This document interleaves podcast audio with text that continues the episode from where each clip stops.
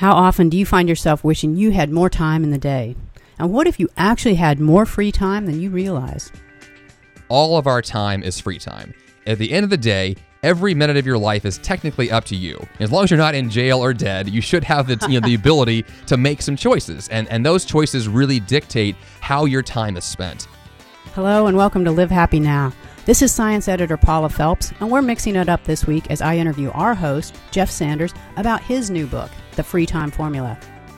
In addition to his hosting duties with Live Happy Now, Jeff is a keynote speaker, founder of the Rockin' Productivity Academy, and hosts the podcast The 5 a.m. Miracle, which inspired his first book, also called The 5 a.m. Miracle. Oh, and in his spare time, he likes to run marathons.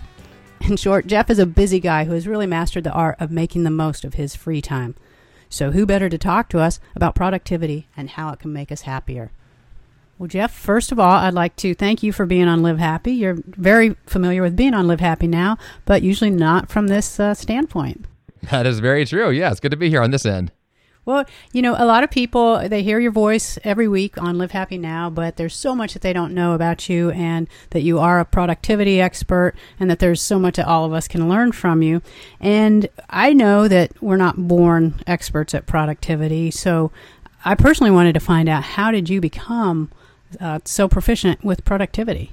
Well, that's an interesting question. I'm not really sure when it happened, like overnight, but I know that kind of over time, I definitely found myself more interested in uh, in being efficient. And I think it was because of some day jobs that I had where I was asked to do a lot of work in a very small amount of time, which I think is pretty common for a lot of people. You know, you're given 40 hours on the clock, but you have to do 60 hours worth of work. And I think that right. that was kind of my life for a couple of years, where I was trying to figure out like how how can I get a lot of work done quickly. And then I began to figure out, well, it's not just working faster, it's working smarter. And there's also lots of ways of work I could cut or things I could just not do ever or things I could postpone. And I began just kind of to work through that on the day job side. And then I began over time to um, have my own blog and then podcasts and then books uh, talking all about these same topics of things that I had learned that were working for me, you know, both at the office and at home, uh, of ways to get a whole lot more accomplished and to make sure that I was staying uh, true to my priorities. So I think the the real beginning for me was probably just uh, working a couple of jobs where uh, things were very intense. One uh, specifically, I worked as the registrar of a, a college here in Nashville, and uh, that's a job where it's lots of paperwork and lots of organizational skills required. And so oh, yeah, I there's a to, few people coming through. Yeah, so I mean, I was literally in charge of you know the entire student population and all their records, and there's a lot there to to deal with. And so that was really, I think, where i I realized if I don't get organized quickly, I'm not gonna have a job for very very long. And for a lot of us, you know, we do have too many tasks, and things start falling through the cracks. So, how is it that you were able to find the tools to keep that from happening?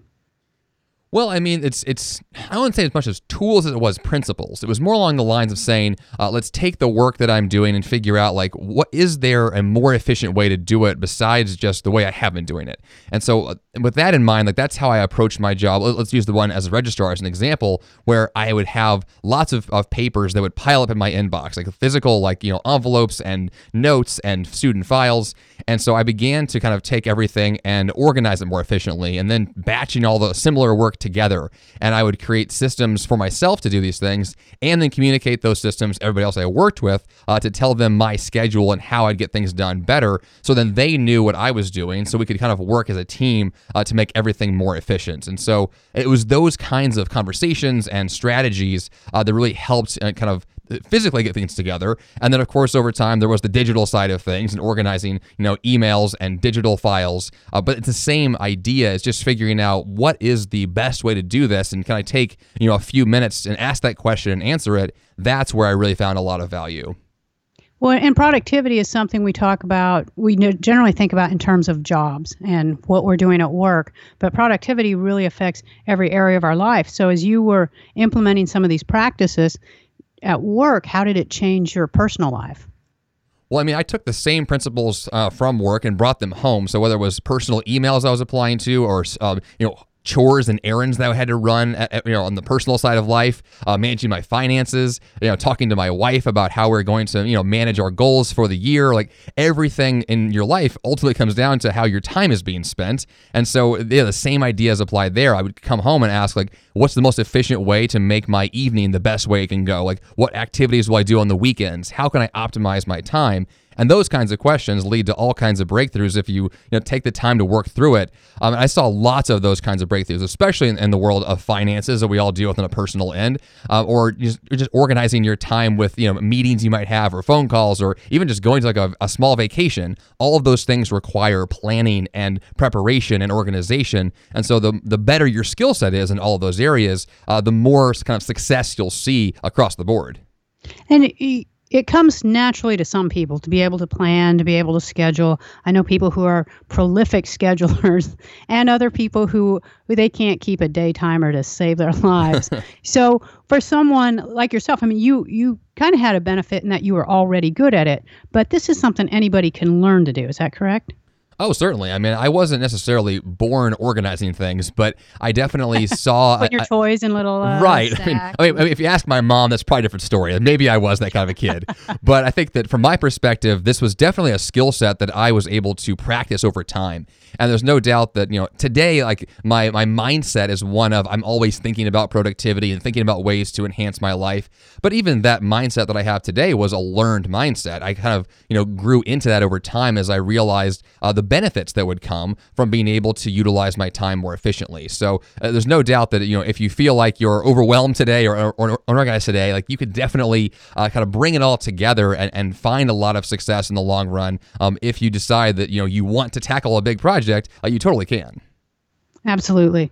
And one of the things that I love about the free time formula, which by the way, I'm really enjoying reading this. It's it's a great read, very well done, very approachable. I think it, it makes it so much like, oh, I could do this. Mm, so yeah. I, I, really like the approach that you take in it. And you really do a great job of breaking down how to become more pro- productive. But can you talk about how that translates to happiness? because you also bring in in your book that that you can have greater happiness through productivity. So how are those two things related?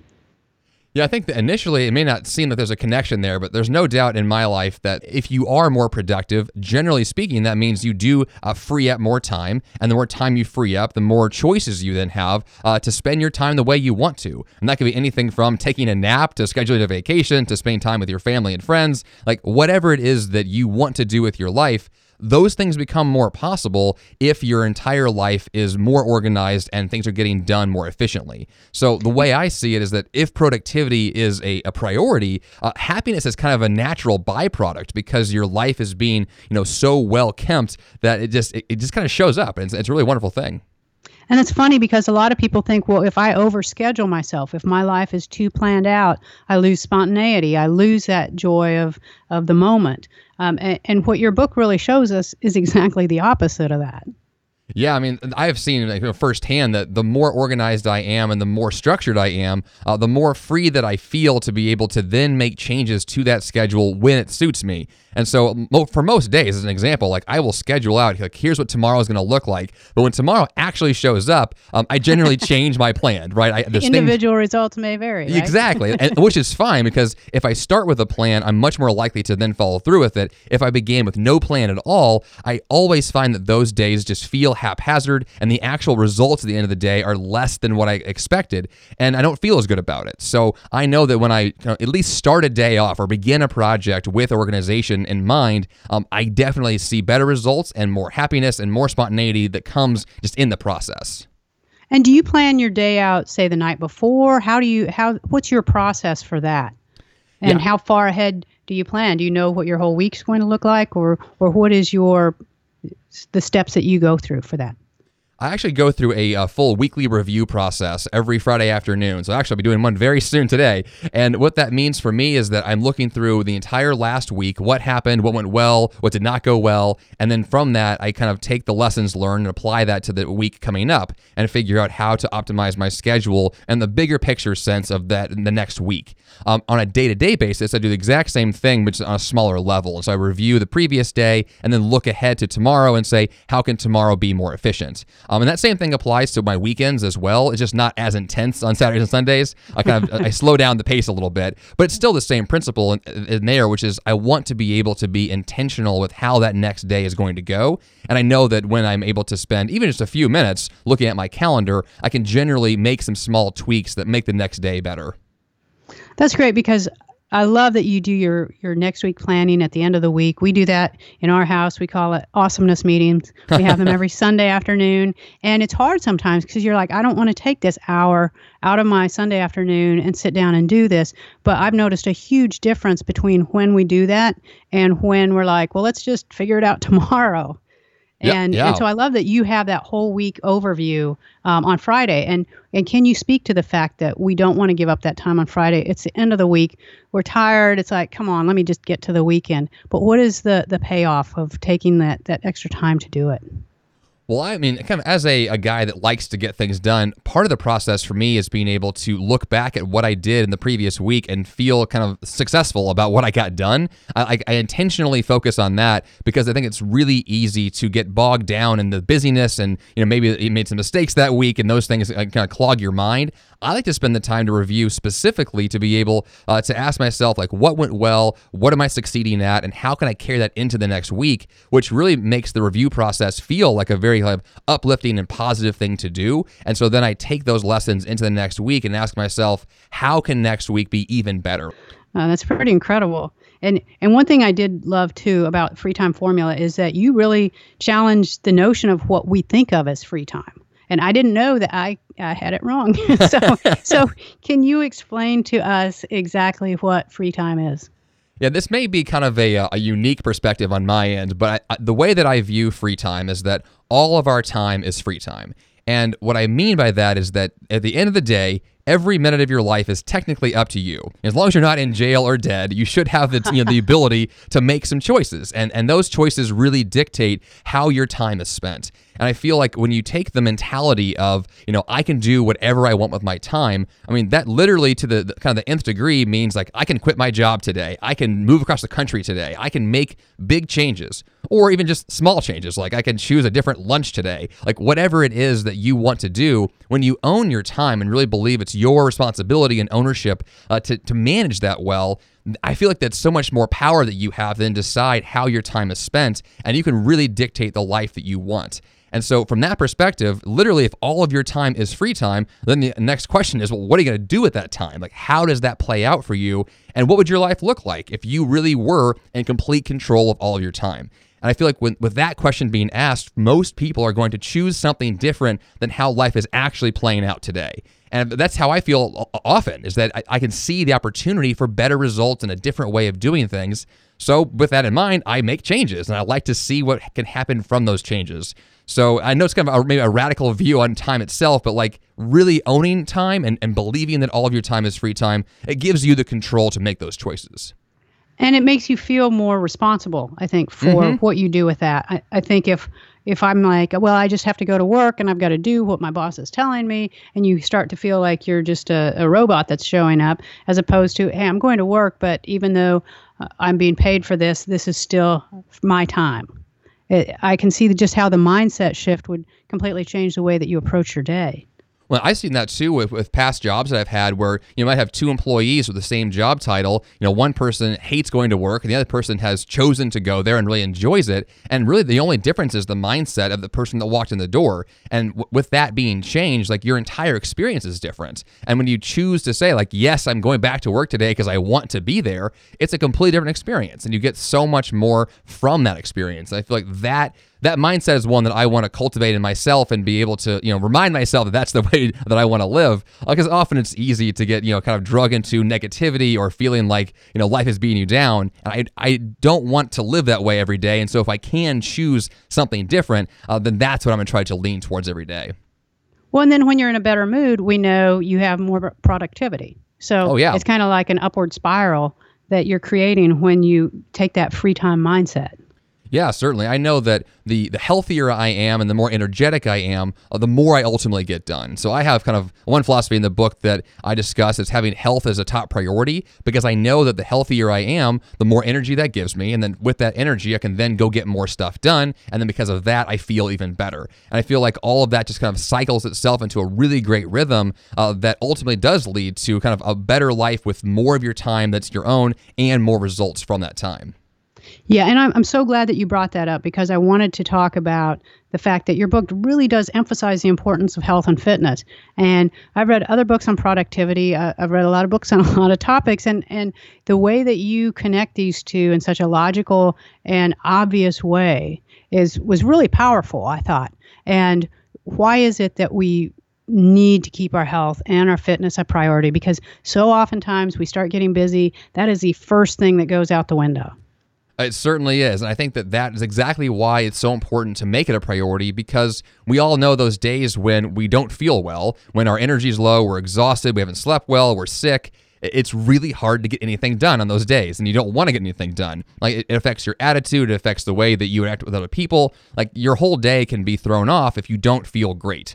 And so, with a, the opposite in mind, if I do feel great, if I have the energy and I am well rested and I've got a healthy diet and I'm working out consistently, you can take all of that energy and enthusiasm from that healthy lifestyle and bring that to the office, bring that to the your life that you live and get more out of it. And I know that, that I have so many examples in my life of times when I've been injured or I've been sick and I just know those times are not fun and I don't want to revisit those. And so if I can have the opposite and really feel great, that's when I see so many more results. So that's when I, I love the life that I'm living. And so I, I really have to remind myself to prioritize health often because you're right, it is easy to, uh, to, to just forget that or, or postpone it because we feel like other things matter more. But at the end of the day, if we're not healthy, none of those things are going to get done anyway. So it, it really is a question of how can you make sure that health stays important on your schedule. When sometimes on paper it looks like uh, we're generating more productivity by cutting certain things out. I know people who will eat lunch at their desk when they're having a really busy day. One, they're not getting the healthy type of lunch they probably should be eating because it came out of a vending machine.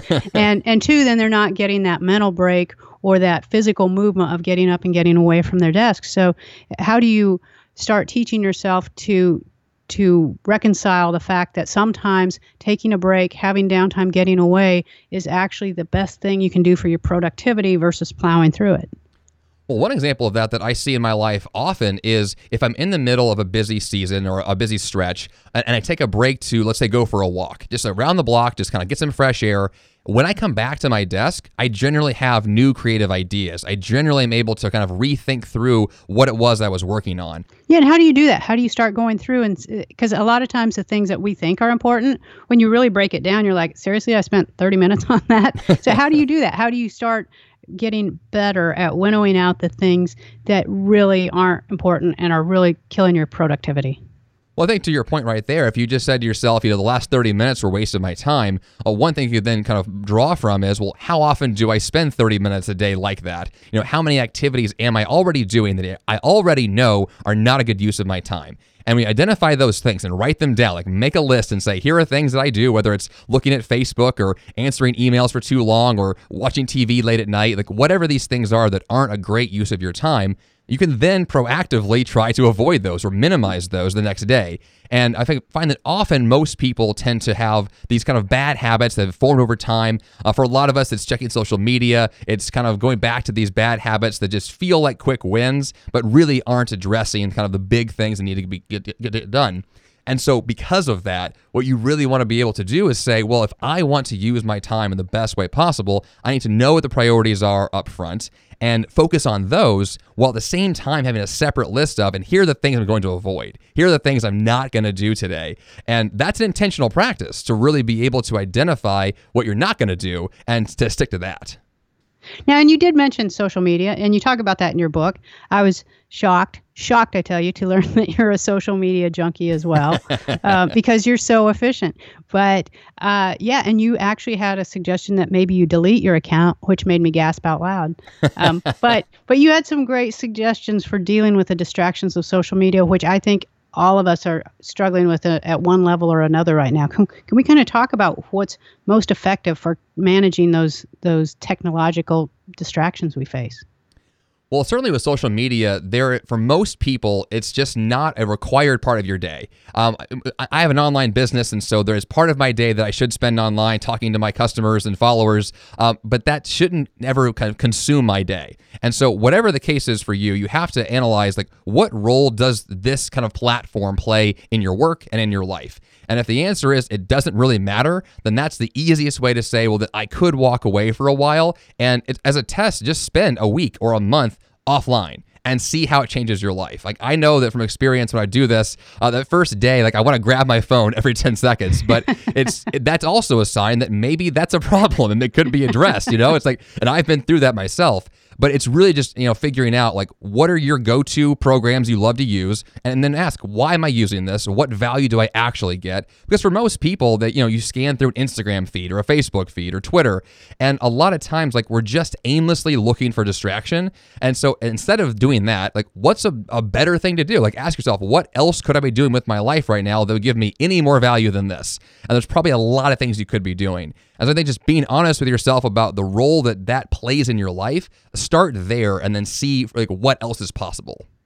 That's interesting because I've had several friends who have done the digital detox and I love the idea that you can just kind of ask yourself what could I do instead? I think Facebook or Instagram becomes such an easy default for us when we have nothing else to do or we have things to do we don't want to do. So so I think that's a really interesting approach to it. Yeah, certainly. I mean, there's no doubt that taking a, a digital detox is uh, it's kind of a, a, radical approach, but it's one that if it if that reveals you know something to you, uh, then that could be a sign that it's time for some kind of a change. Absolutely. Well, Jeff, you have a lot to teach us about productivity. um, I, as I said, the free time formula really lays it out beautifully and, and simply and makes me feel like I could actually do this. Um, so it's, it's wonderfully done. And can you tell us where we can go to learn a little bit more about your book? Sure. If you go to freetimeformulabook.com or just my main website, which is jeffsanders.com, that's probably the best place to find out everything about me, the books I've got, and you know the rest of the work that I'm doing right now. If you'd like to learn more about Jeff's book, The Free Time Formula, you can visit us online at livehappynow.com. That's it for this week. So until Jeff Sanders returns to his regular chair next week, this is Paula Felps wishing you a great day from all of us here at Live Happy Now.